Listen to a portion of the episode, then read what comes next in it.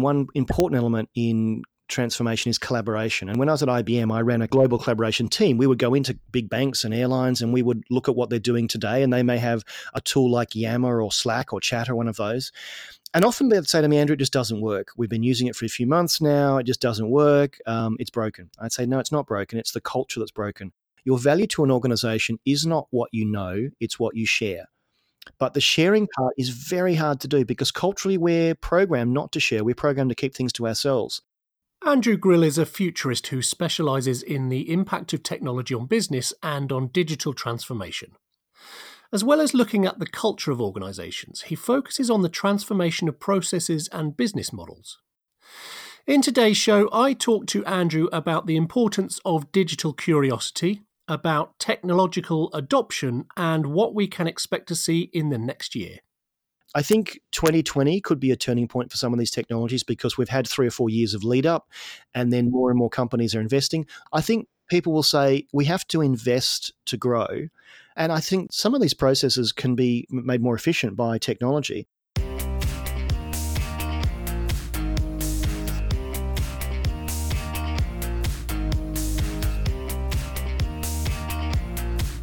This is Digital Download a podcast that explores the latest thinking in digital communications, PR, and social media.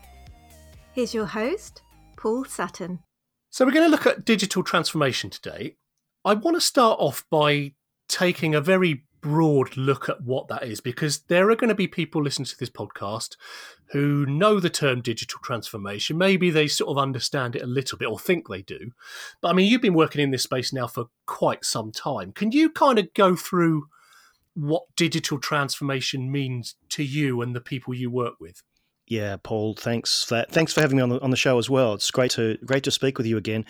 I think the whole term digital transformation is often overused, and I see a lot of fake transformation happening. I see people saying, "Yeah, we're doing digital transformation," but you walk into their office and you can't connect to the Wi-Fi or can't connect to the projector, and when you do get connected, it's four megabits a second, and you think yep. you're not really transforming your business; you're just talking about it. I think for those listening that uh, have heard the term, it's probably best to take a helicopter view. And as a practical futurist, I try and make things very accessible to people. Let's look at sort of four types of transformation. The first is process. I was with a client the other day and I said, You're probably annoyed that it's really hard to book travel or claim expenses and those sort of things. There are some really simple things that can be uh, done to either digitize or increase the process flow so things happen faster and customers get delighted. So that's an easy thing to do. And a lot of companies are doing that and saying that that is their digital transformation because they're fixing the, the booking system. Yeah. Second is business model transformation.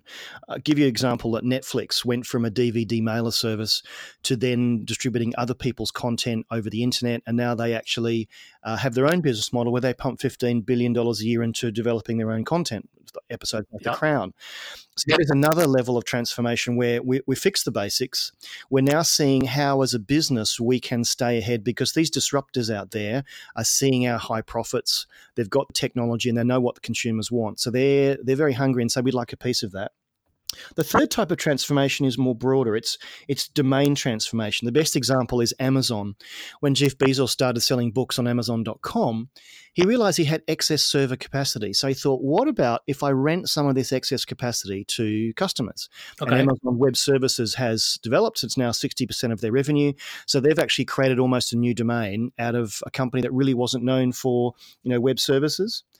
And the final one, where people sometimes want to start there first, and it's not always a good idea, is cultural or organizational transformation. And this is where you need the right mindset. And this is where you talk about agile and you talk about you know running um, scrums and those sorts of things. And again, when I mention those concepts to most of my clients, they scratch their head because they haven't been exposed to it. In fact, one of my clients the other day said, Oh, my brother's in a telco and they're running agile and they all laugh because they're not allowed to work on anything else. And that for me says that they're they're doing agile, but they're not being agile. Okay. Those four levels here, you've got process transformation, business model, uh, domain transformation, and cultural transformation. Those four, if all done together over a period of time, means you really are transforming your business. And and again, you've got to ask, why are we doing this? Are we doing it because someone said we have to, and our CEO read a book about it, or do we feel the heat from our competitors? And as I say to all my clients, you need to disrupt yourselves, or you'll be disrupted. Yeah. Um, but you got to ask yourself, why are we doing it? Do we even need to do it? And if we're going to do it, we need to do it properly. hopefully that's a good summation for those that need that helicopter view of what is digital transformation. Yeah, I think so. It's, it's, it's, a good description. I mean, when you talked there about disruption a couple of times, mm. from your perspective on, I don't know, from, from either your personal perspective or from that of the people you work with, how much of this is about disrupting the market, disrupting your business, and how much of it comes from a more defensive point of view where you are I don't know, noticing things with competitors, for example. So you've got to respond. I mean, what's the sort of, I mean, how does that split when you work with people? Well, let me give you an example. So there's a directive from the EU that happened recently called the Payment Services Directive, or often called Open Banking. And this is where the governments in Europe and the UK basically have forced the major banks to open up their data through APIs. Now, if you ask yourself, would banks have said, well, that's a great opportunity. Let's actually open up our data because it's a really smart thing to do? They probably wouldn't have done it if they realized how much it's going to cost in terms of time and effort and, and, and, and money. Yep. So then, the, to your question, are we being defensive? Um, are we doing something because we think we can actually win a new market, or are we doing something because we have to? And in that in that case, they were legally required to do it. So I see customers all the time, clients all the time saying, you know, let's just fix the basic stuff and we've, we've got to spend some time doing that. We've got limited budget and limited funds and we haven't got all the right people to do that. Let's just fix the basics and then hope that the, the disruptors don't catch up. I think it's more likely that a disruptor uh, an ex- from an existing and incumbent is led by someone who's probably been in that disruptive role before. He or she has said, you know what, we really need to change our business model. We need to go into a different domain.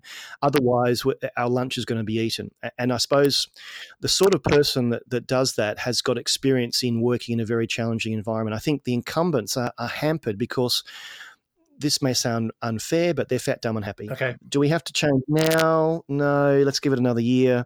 Whereas yep, the ones yep. that, like the Amazons are saying, well, while we're racing ahead to be a book company and now an e-commerce company, let's start up a whole new division to capture a new market. I think that the mindset there is very different.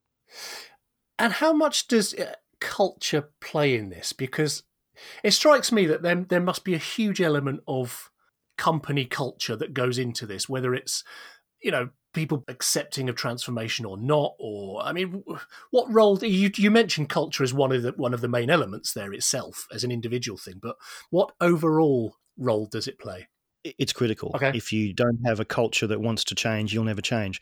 I talk about three types of people in every room and every group. You've got the prayers, they're just praying this is going to go away. That um, I know lots of them. but, but, basically, we, we just want things to to, to stay the same, and, and we're maybe going to retire or change industries. You've yeah. got the stayers, and whenever I talk about this, I put up a picture of Boris Johnson and or Theresa May.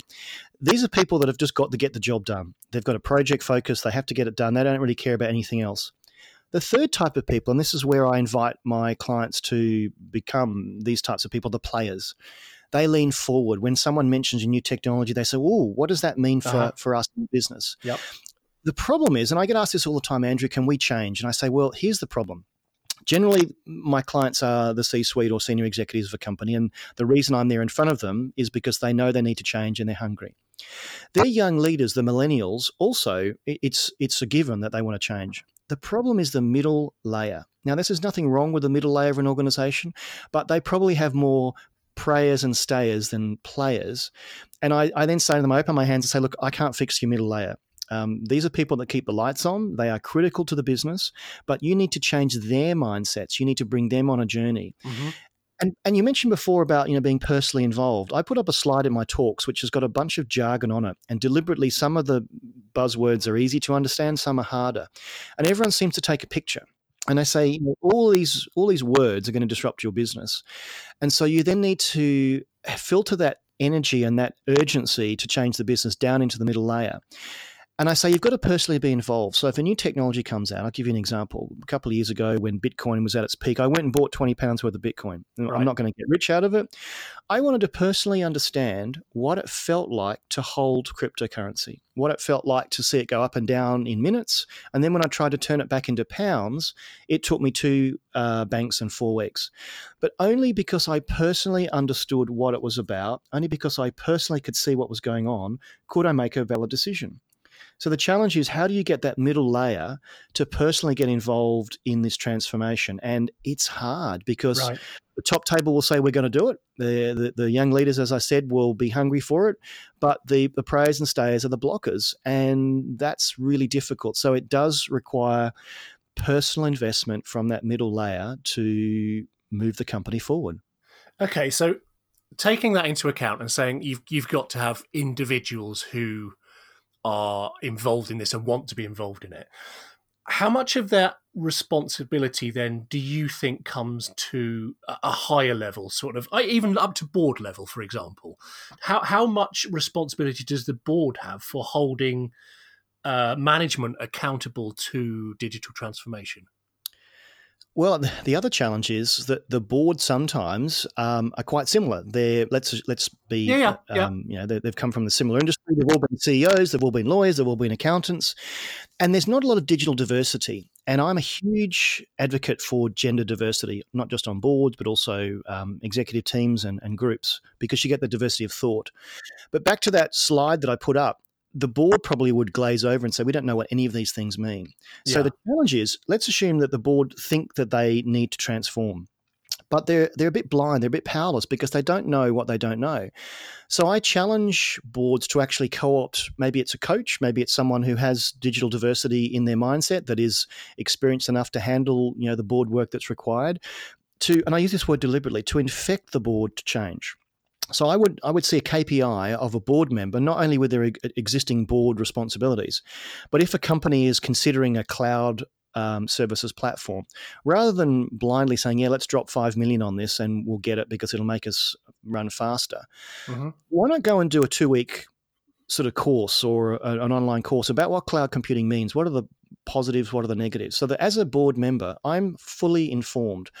Or if you haven't got the time and energy to do that, go and find someone like you, someone like me, and sit them down for a couple of sessions and say, look, Andrew, explain this to me. What is cloud mm-hmm. computing? Why is it important for our business? And, and how will we um, develop? So I see the role maybe as people coaching boards. To your point, then the board is at a point where they're at peak performance. They understand and they're hungry, and they will then infect the rest of the organization to do that. But I think at the moment, a lot of boards don't have digital diversity, and so they're paying lip service saying, We're going to transform, and you want, uh, I'm going to put all this money aside to transform. Maybe we won't do that. But if they, if they personally knew the power and they understood what the technology could do, not as a not as a geek, but understood what the business opportunity was, I think that may make transformation easier to then help infect the rest of the, the, the organization. And do you do much work with sort of top level individuals in, in, in I don't know, moving them along to, to, to be in a position where they're doing that? Yeah, I do. Um, often I get to work with the C suite and then the board. And a couple of times I've had board members say, um, Can we have a cup of coffee? Because I didn't yeah, yeah. hand up in the board meeting to say I had no idea what you're talking about. can, we, can you just sit down and can you explain to me as a layperson what this means? And I love doing that. I started life years ago as a technical trainer back in Australia. So I had to learn how to break down really difficult technical concepts to something that anyone could understand. So I, I love doing that. And again, at that senior level, you want someone who's a peer. So, Andrew, don't treat me like an idiot. Explain blockchain to me okay, right, let's understand what it means, what it is, what it isn't. And I'm doing more and more of that than, than not just the keynotes, but often it, it says, you know, I do the keynote and you've got the C suite saying, hmm, I'm exposed here because I don't know what he's talking about. Sounds interesting. Yeah. And I think more board members should put their hand up, maybe in private, to say, coach me, coach me on this so I'm a better board member and we can make better decisions. Yeah.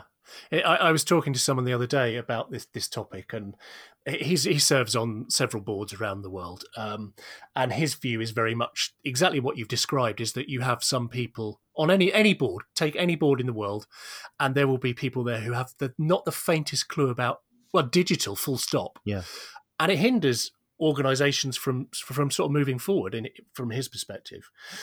Going back to your sort of career, then you, you referenced there how you'd kind of started out in Australia originally. Mm. What's your career journey that's led you to focusing on digital transformation over the last sort of two, three, four years, however long? It's easy. I'm digitally curious. Right. I I want to unpack the way things work. So I, I, in my talks, I, I ask people to put their hands up if they were born after 1983, and a few hands go up. And I say, I've been online longer than you've been alive. I was using, yeah. I was using dial-up bulletin boards in '93, leaving messages. We would now call them email and ringing back. I have an engineering degree, so I'm I've been trained to be curious and think like an engineer. I did an electronic engineering degree. Uh, I've, I've, been online, as I said, since '93. I've had a website since '94, domain name since '99. I I play with this stuff. Recently, yeah. I read about a thing called a Wi-Fi pineapple, which is a man-in-the-middle attack. It actually can fake being a Wi-Fi access point. Now, I'm not a hacker. Okay. I bought one. Why? I want to understand how vulnerable Wi-Fi networks were. And now that I understand what you can do, I'm, you know, almost giving public service announcements at my talks to say this is what you need to do to protect yourself. Yeah. So because I'm really digitally curious, I read a lot. And of course, my domain um, focus as a practical futurist has to be knowing much more than my audiences know about new technology. So while I would never say I'm an AI expert or an IoT or a blockchain expert, I know enough to know what it means for an organization and also what's the direction of travel. So I'm not going to be looking 40 years out. I'm going to be looking 40 days out. Yeah. Um, but in terms of career progression and, and the hungriness for this, um, because I'm a, a technologist uh, trained and also a practicing one, I'm really hungry to understand what it means. And I think I've carved out a niche where rather than being a complete geek, some of my engineering friends, bless them, are still in that role. I worked out how to, and this was my training background as well. How do you how do you translate that and how do you educate people on the opportunity for this technology and a culture change that comes with it? Yeah, so it's very much, I mean, it's almost a communications role, isn't it? It's, it's yeah. converting that technical knowledge into, uh, I wouldn't go layman's terms, but things that people can understand. And and when you say about your uh, curiosity, which is something I 100% agree with, I say this to so many people, you've just got to get involved in this. What's that taught you about things like, I don't know, topics that are relevant today, like uh, data security? And does it get you worried knowing knowing the inside of things? And like you say, you might not be an expert on I don't know, pick a topic, but you know enough to know what's going on. Does it scare you sometimes? It does and it doesn't. So I look at the bike lock analogy. There are two bikes outside a shop. One has a lock on it and one doesn't. Which one are you going to steal?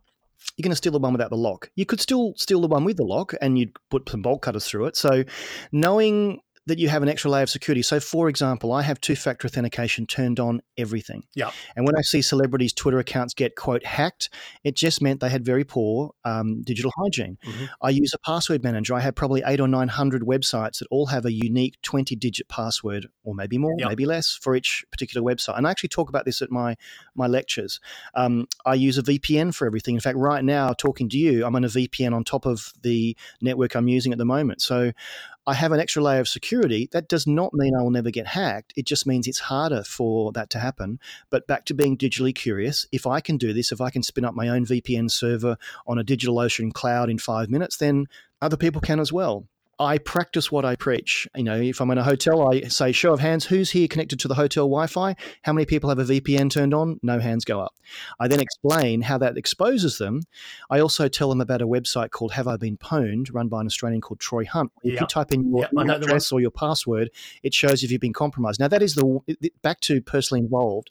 This seems to be the pivot in my talk. When in the coffee break afterwards, people go, I did that and my password's been leaked that's when they go, wow, I need to do something about this. So part of my technique, I suppose, you know, in any keynote, you it's a bit of theatrics, it's a bit of you know. Mm-hmm. Content.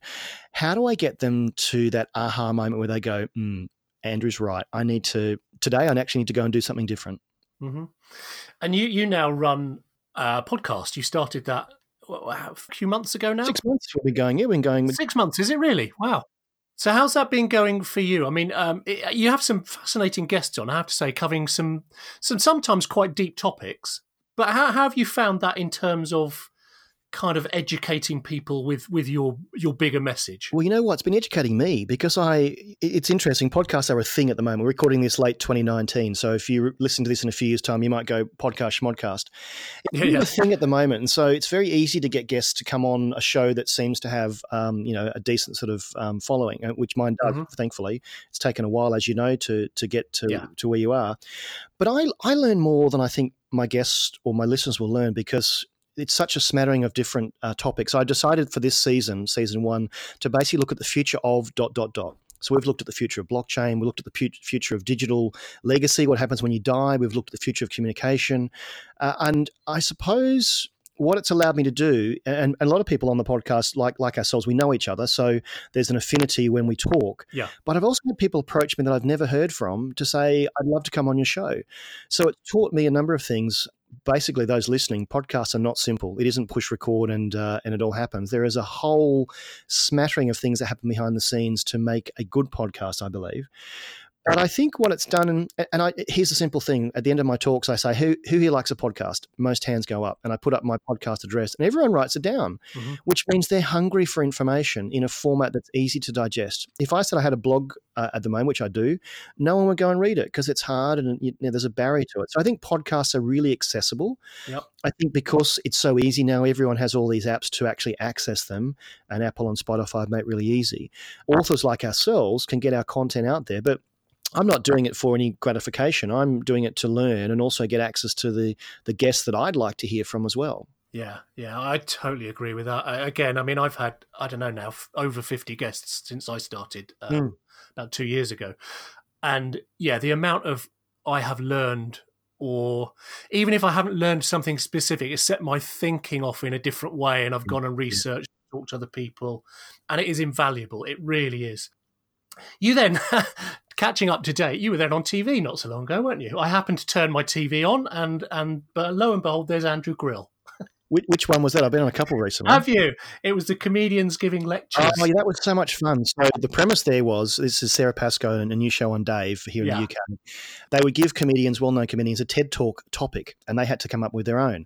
And I was approached out of the blue. I have an agent, and the agent rang me and said, "Andrew, this is a crazy one. They want you to be on a show called Comedians Giving Lectures." I said, "Okay."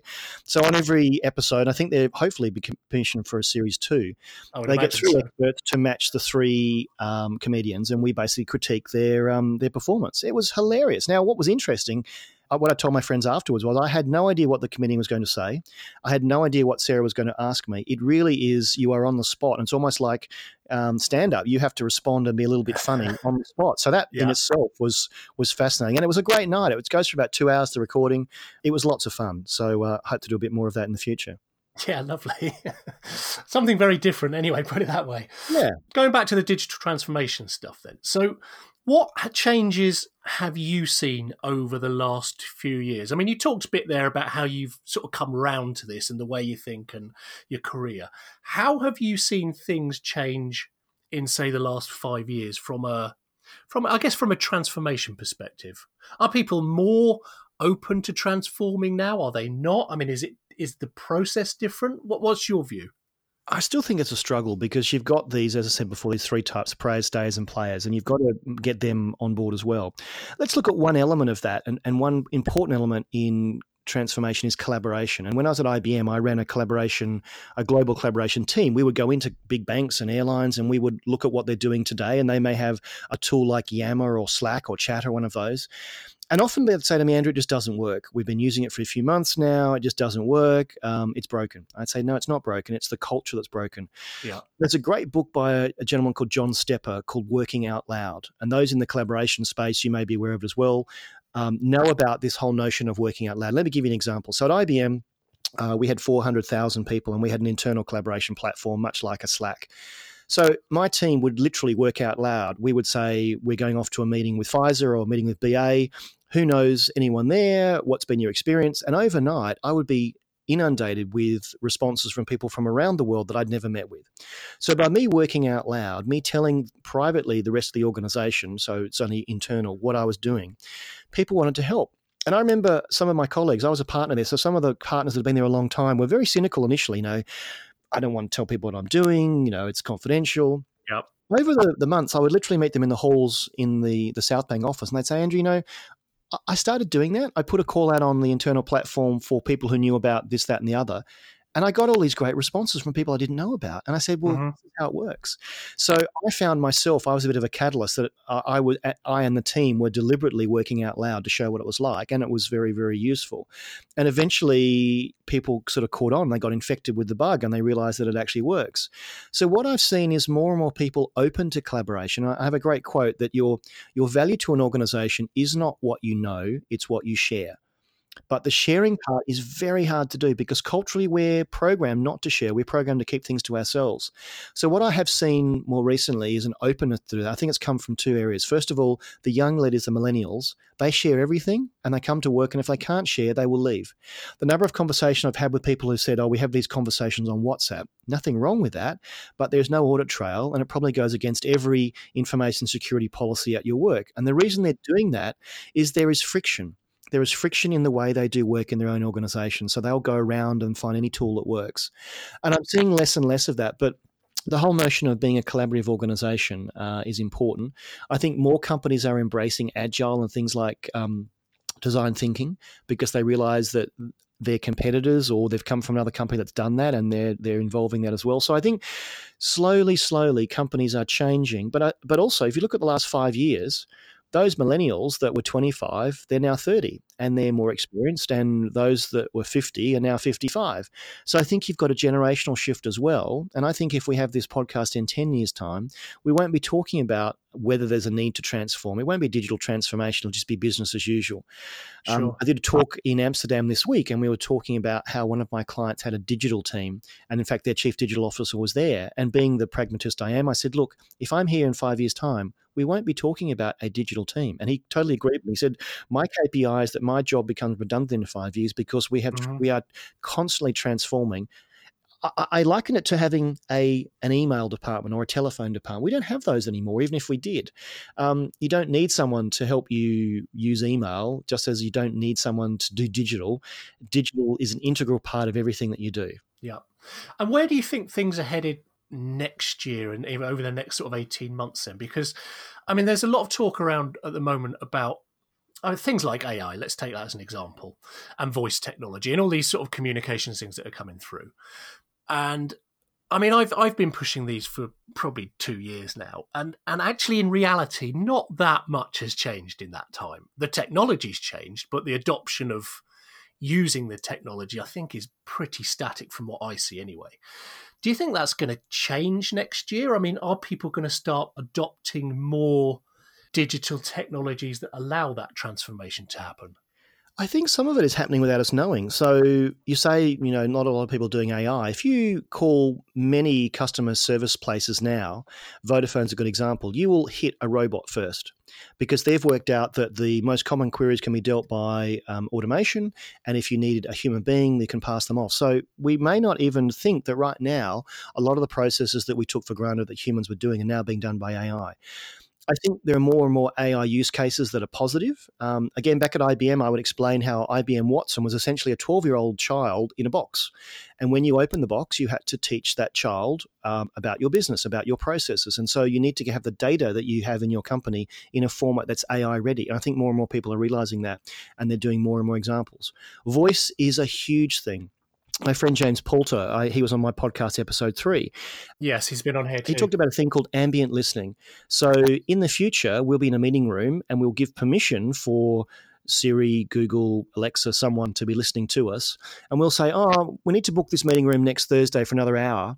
And then you get a message back saying it's been done, as if someone's listening into your conversation. Or uh-huh. it would listen that I don't sound as happy as I normally do. And then after the meeting, it might say, Andrew, are you okay? So I think we're going to see more and more of that. Again, I liken 20 years ago, if I told you, Paul, that you had to carry a piece of plastic around with you everywhere and you would conduct all of your business through that, you would have thought I was crazy we are doing that now. So uh, these things take time, but it's when you can see the business benefit. I, I, liken this. In fact, I used this exact example on Tuesday on stage. I said, "Look, I was the very first of my friends to get a mobile phone. It was 1994. It was an analog mobile phone as a student. It cost me a thousand dollars, and my friends thought I was strange why are you spending all this money? And then slowly they saw that I was getting more business opportunities. I was easy to contact. And so slowly my friends said, Oh, I might get one of those. I don't know anyone in my circle of friends that doesn't have one, if not two mobile phones. It's mm-hmm. because mm-hmm. they saw the utility of that device helped them get their job done. And so back to AI and voice, it's a nice shiny technology, but when you can actually see we are either saving money or able to task people onto high value things for them to do, that it will actually become mainstream. But it's still got a long way to go. If you look at the Gartner hype cycle for these technologies, yeah, we are yeah. probably at peak hype right now. And we'll go to the trough of disillusionment, and then there'll be trials that don't quite work. But I think 2020 could be a turning point for some of these technologies because we've had three or four years of lead up, and then mm-hmm. more and more companies are investing. Look at Apple. Apple are now starting medical trials for people with Apple Watch based on heart rate. The challenge will be do I trust anyone else with my health data? And maybe I just I do trust Apple and if they do it right and then they can I can see a business benefit and a value exchange for my data.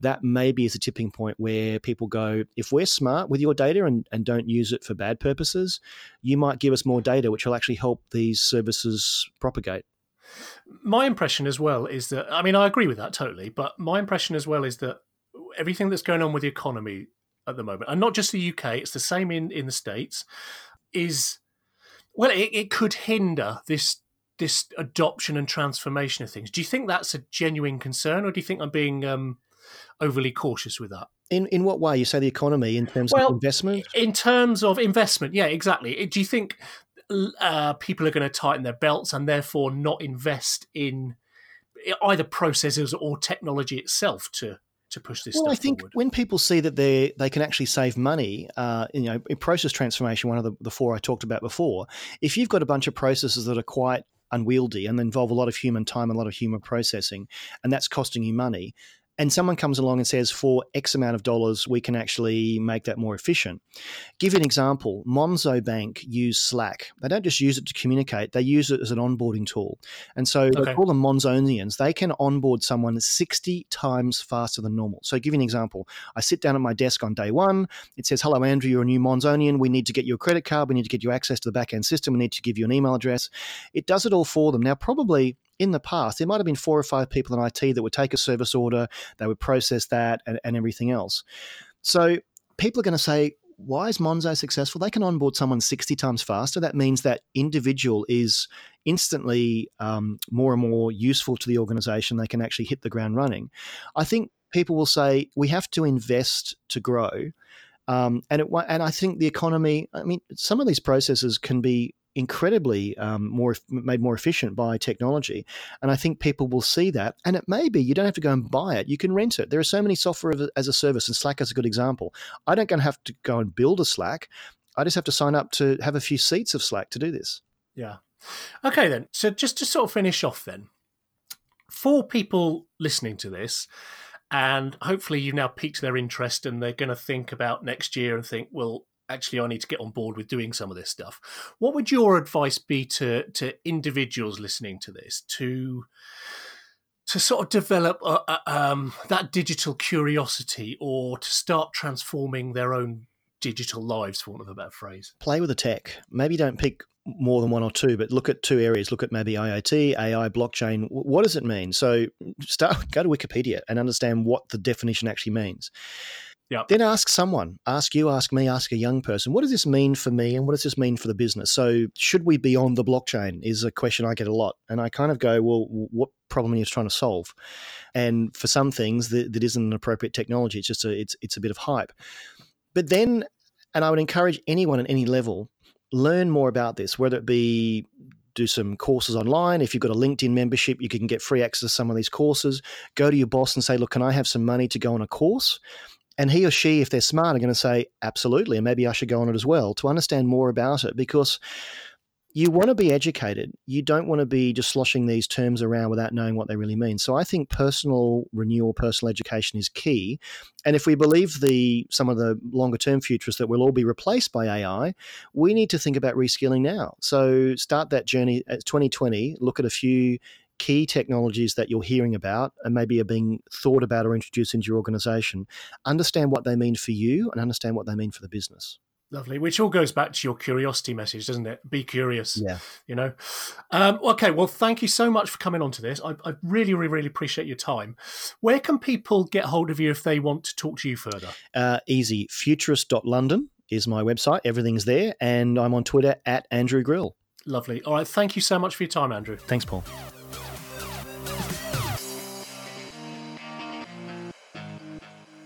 You can subscribe to Digital Download on iTunes, Google Podcasts, or wherever else you get your podcasts. And if you've got any ideas for future topics you'd like to see covered or people you'd like to hear from, contact me on Twitter where I'm at the Paul Sutton. Thank you for listening.